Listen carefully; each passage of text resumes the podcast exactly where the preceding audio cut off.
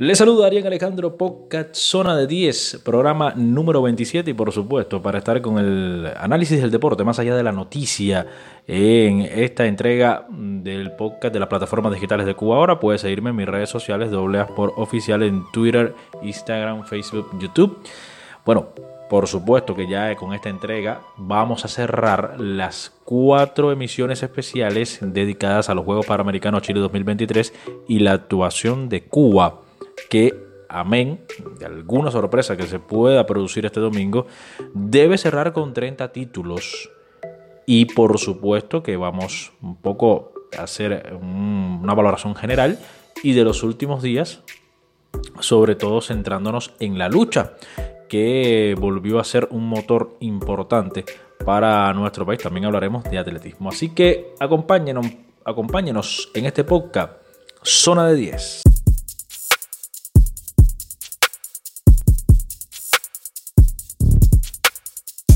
El pronóstico inicial eran de entre 18 y 22 medallas de oro. Siempre lo pensé, lo comenté en este podcast, en las emisiones anteriores, que me parecía muy conservador. Si bien aplaudo la objetividad que, se transmitió desde precisamente el Instituto Cubano de Deporte, Educación Física y Recreación, yo, yo aplaudo obviamente esa objetividad, que no se cayera en el triunfalismo que en ocasiones anteriores, ya en los últimos eventos multideportivos, sean Juegos Centroamericanos, sean Juegos Panamericanos, pues se había intentado buscar algunas maneras para justificar eh, no lo, lo que ocurrió al cierre de los eventos, sino para justificar con, con cierto, voy a repetir la palabra, con cierto triunfalismo, con demasiado optimismo, una postura que no era la correcta cuando se sabía que ya nuestro movimiento deportivo, por causas más que conocidas, y voy a decir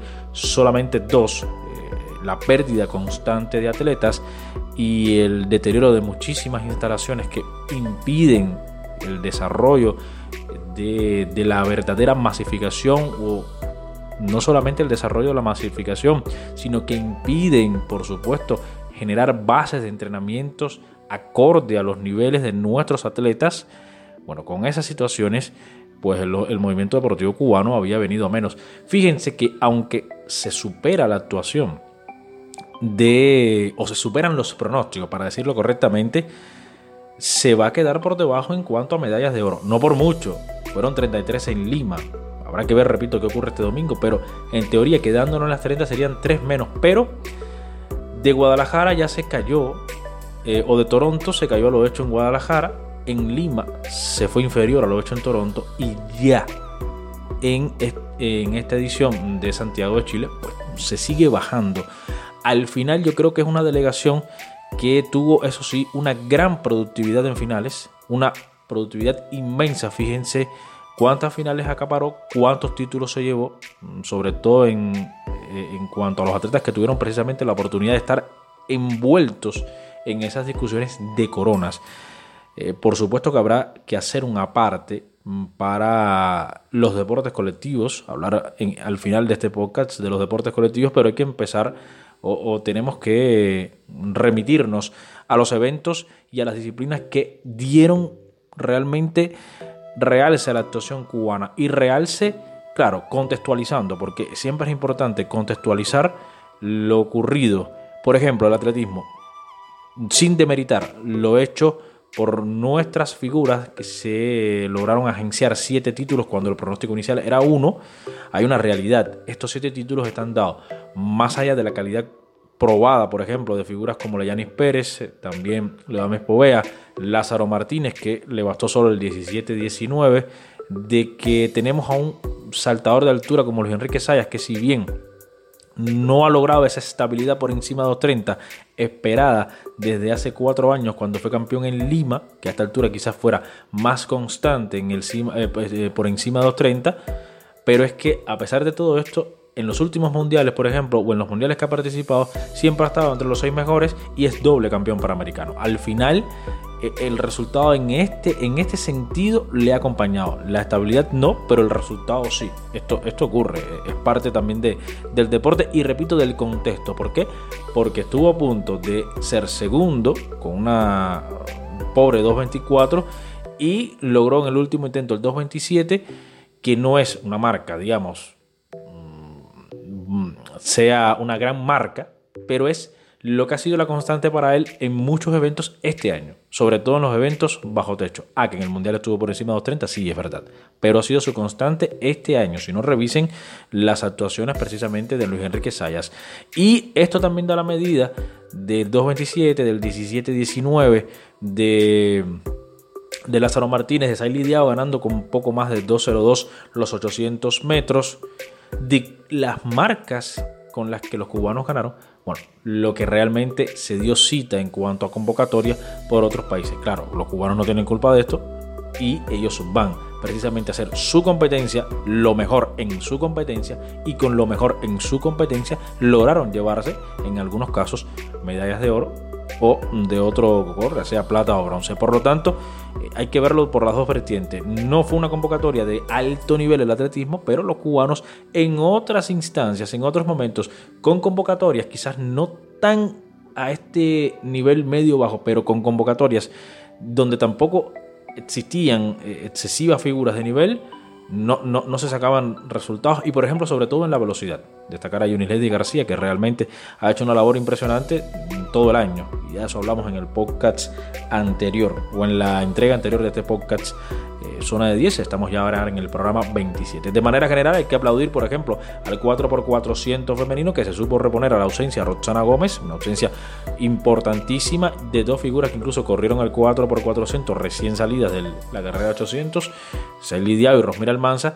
Y repito, hay que darle eh, valor a esa medalla, a esa medalla dorada, porque el cierre de Dominicana, por ejemplo, era eh, Marisledis Paulino. Era el cierre de República Dominicana. Entonces, yo creo que, sí, eh, hay figuras a las que sí hay que darle todo el crédito, bueno, a la mayoría, ¿no? De manera general, más allá de los rivales que hayan enfrentado, por eso hay que mirarlo en las dos vertientes. La lucha al final con ocho títulos, impresionante, la lucha en sentido general, dos de la libre, dos en femenino, cuatro, eh, como se esperaba en, este, en esta fecha eh, que cerraba la lucha, esta fecha del 4 de noviembre, cerrando la lucha, los cuatro que se presentaron, Gregorich y los otros tres que eran candidatos sin discusión. Cuando uno miraba eh, la presencia cubana, uno decía Luis Horta, Gabriel Rosillo, Oscar Pino, eran candidatos al oro sin discusión. Se sumó Daniel Gregoris, pero además ganando, los combates, porque no solamente es llevarse la corona, es ganar los combates con la superioridad con la que le hicieron, superioridad literal,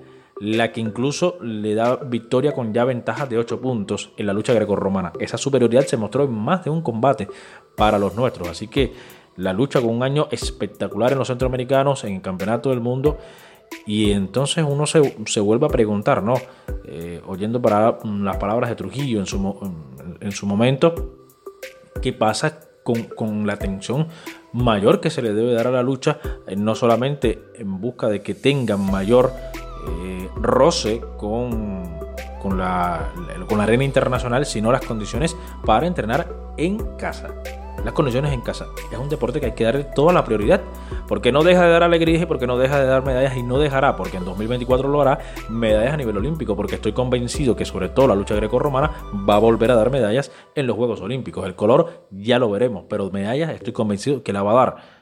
Mm, ojalá, por supuesto, sea más de una y de oro, porque Luis Horta es favorito, porque Gabriel Rosillo va a estar como entre los favoritos, porque va a aparecer también entre los grandes favoritos, si no el que más, al menos para mí, Mijail López, entonces va a seguir dando medallas, al no ser que ocurra una hecatombe que no, me parece.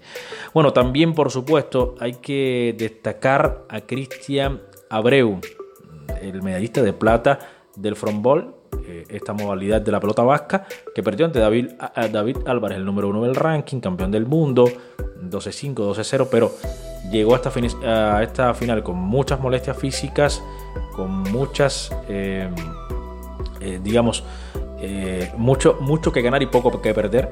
Y se lleva una gran medalla de plata. Una gran medalla de plata para Cristian Abreu, el mayabequense. También, bueno, en las últimas jornadas, ya repasando de manera específica las jornadas que nos quedaban pendientes mm, posterior a la entrega anterior al programa 26 de este podcast Zona de 10.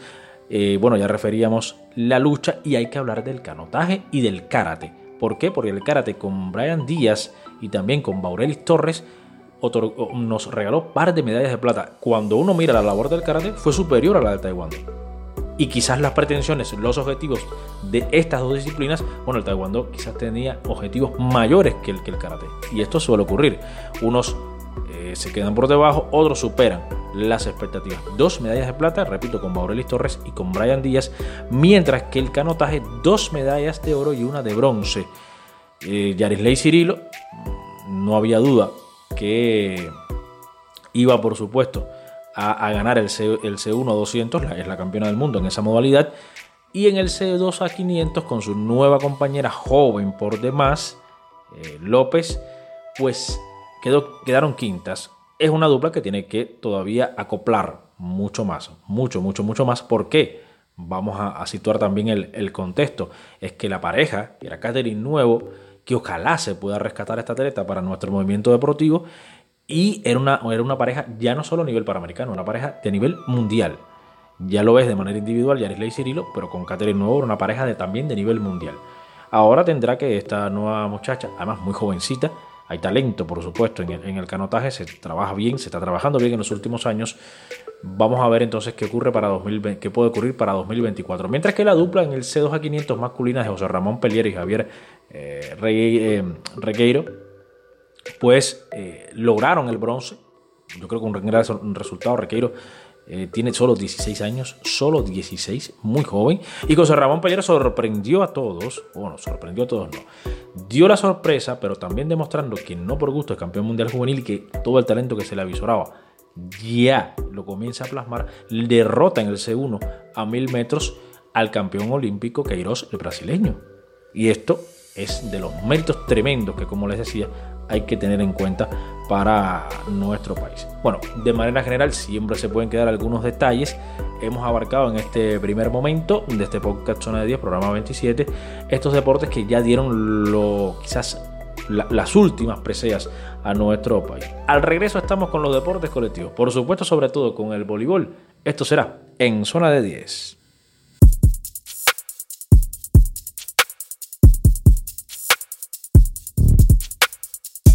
Y a los deportes colectivos habría que hacerle un podcast, quizás dos, tres especiales. Sin medallas terminaron todos los deportes colectivos de nuestro país. Pero me voy a quedar con algo antes de entrar en el análisis, por ejemplo, del voleibol mm, masculino, por supuesto, que es el que cerró eh, la participación de los deportes colectivos cubanos este sábado y el que tenía, el único que le quedaba opción de medalla. Voy a cerrar con algo no solo es que se quedaron sin medalla, es que muchos de ellos perdieron con sus rivales por el quinto lugar. Ni siquiera pudieron quedarse con quintos puestos.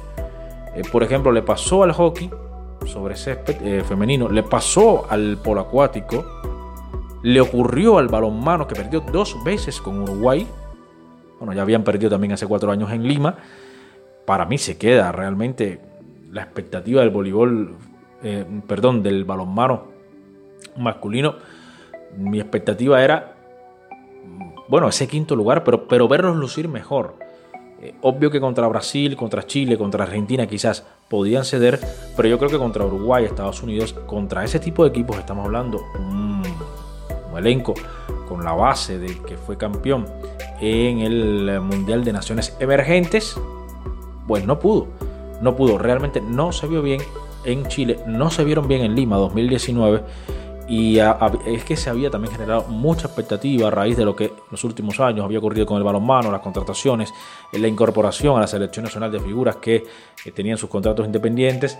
Claro, todo esto eh, ha ido variando en los años más recientes, pero se habla muy bien del talento, bueno, se habla y se confirma el talento que hay en el balonmano masculino cubano, pero la verdad es que nos dejaron un sabor de poder un poco más en esta cita. De, forma general, bueno, ni hablar, el sexto lugar del béisbol, el octavo lugar del voleibol femenino, una lástima. El cuarto puesto, que junto al voleibol masculino fue lo mejor de los deportes colectivos, me refiero al cuarto puesto del baloncesto femenino, después incluso de cuando uno mira el trayecto, el camino, yo creo que la final ya no fue una, no podía ser una quimera jugando contra Colombia y Colombia fue eh, uno de los castigos de Cuba en los deportes colectivos, porque derrota al baloncesto femenino en la semifinal, derrota al, voleibol masculino en la discusión del bronce. Y cuando uno mira la historia en ambas disciplinas, y sobre todo en los sexos, pero me voy a centrar de manera general en las disciplinas, el historial del voleibol masculino cubano, el historial del baloncesto femenino cubano, está muy por encima del de Colombia. Pueden haber evolucionado, pueden haber mejorado, puede haber un desarrollo en el deporte colombiano, no lo niego. Eh, lo confirmo, además lo ratifico con ayuda en muchas ocasiones, ayuda de entrenadores cubanos. Ha crecido Colombia, de hecho, desplazó a Cuba en los últimos Juegos Centroamericanos como segunda eh, delegación en cuanto al medallero detrás de México. Pero es que no, no me cabe en la cabeza lo ocurrido ni en el juego de, ni, en la semifinal del baloncesto femenino y menos aún en la final o en el bronce, perdón, del voleibol masculino. Partido sí de sets cerrados, era un equipo correcto, vamos a, decirlo con todo lo que lleva, un equipo conformado a última hora por jugadores que incluso no, no, se sabían si al final podían estar, que se incorporaron como Alejandro Miguel González, un equipo con solamente dos centrales, con casi cuatro pasadores, aunque uno de ellos estaba inscrito como auxiliar. Pero aún así, aún así, fíjense, el ceder ante Brasil y Argentina, entendible. Entendible totalmente. Pero perder en cuatro sets ante Colombia, no. Porque incluso las palabras del entrenador, las palabras de los jugadores decían que este era el partido de Cuba, que el objetivo era aquí, estaba mirando a la medalla de bronce, porque yo creo que se reconocía con total objetividad que lo que iba a presentar Brasil, que lo que podía presentar Argentina, pues podía estar perfectamente por encima de, nuestro nivel. ¿Por qué? Porque aunque no fueran jugadores de Brasil y Argentina, algunos de ellos que están en Europa que no pertenecen, es decir, que no se pudieron sumar al equipo, como le pasó también a nuestra selección nacional de voleibol, pero por ejemplo, Conte, Bruno Lima son jugadores muchísimo rango en Argentina, ni hablar de Darlan, por ejemplo, una figura, un factor fundamental para este Brasil, que no es el Brasil, no, no lo hablo solo por este equipo, no es el voleibol brasileño en los últimos, en el último año y tanto, últimos dos años, eh, digamos ese voleibol brasileño casi indetenible que nos habíamos quedado con esa imagen de lo visto sobre todo en este siglo, quizás eh, en los primeros 15, casi 20 años de este siglo, pero es Brasil y, la nómina de Brasil era la mejor de todas en este, en este, en, este torneo. Se perdió 3-2 pudiéndole ganar a Brasil. Eso dio un giro completamente para Cuba de las posibilidades reales, de las posibilidades reales de poder disputar una final, porque no es lo mismo ir a los cuartos eh, que esperar directamente en semifinales. Fíjense usted. Pero más allá de todo esto, repito, contra Colombia, otra vez los mismos errores de casi todo el torneo, la desconcentración, que a lo que ha hecho alusión en muchas ocasiones eh, nuestro entrenador o el entrenador cubano Jesús Cruz, y esa falta de recursos para salir de los malos momentos desde el punto de vista psicológico. Es un mal que afecta ahora mismo al voleibol y al deporte colectivo cubano. Repito, habría que dedicarle un podcast o dos enteros a analizar por qué. Lo sencillo, lo resume, es decir, o se resume en que el deporte colectivo cubano está en una crisis total y cuando se supera la actuación prevista para Chile, contextualizándolo con sus respectivos análisis profundos para uno u otro deportes, pero al final se supera porque fueron 30 de oro o han sido 30 de oro sin contar alguna otra sorpresa que nos pueda quedar eh, a deber por eh, la emisión o por el día en que sale esta emisión del podcast, pero los deportes colectivos han sido la cara negativa, incluso más allá del boxeo y otras disciplinas, la cara negativa del deporte cubano en Chile. Han sido la cara negativa, perdiendo ante rivales que antaño no, no era así en muchas disciplinas colectivas y sin llevarse medallas. Pero bueno, eh, habrá que hacer, repito, un estudio de los modelos de entrenamiento, de los procesos de adaptación de los contratados a la hora de hacer conformar los equipos Cuba y de la superación de nuestros entrenadores, que yo creo que sigue siendo un punto a mejorar. Con esto me despido, mm, cerrando las cuatro emisiones especiales para los Juegos Panamericanos, es decir, o dedicadas a los Juegos Panamericanos para las plataformas digitales de Cuba ahora. Siempre un gusto estar, por supuesto, dialogando el deporte más allá de la noticia el eslogan que siempre me gusta usar. Yo soy Arián Alejandro, doble por oficial en Twitter, Instagram, Facebook y YouTube. Nos encontraremos ya en una próxima emisión de este podcast Zona de 10. Por supuesto, ya entrando en temas de béisbol, de Liga Élite, así que siempre búsquenos, suscríbase a nuestro canal de iBots para juntos estar en Zona de 10.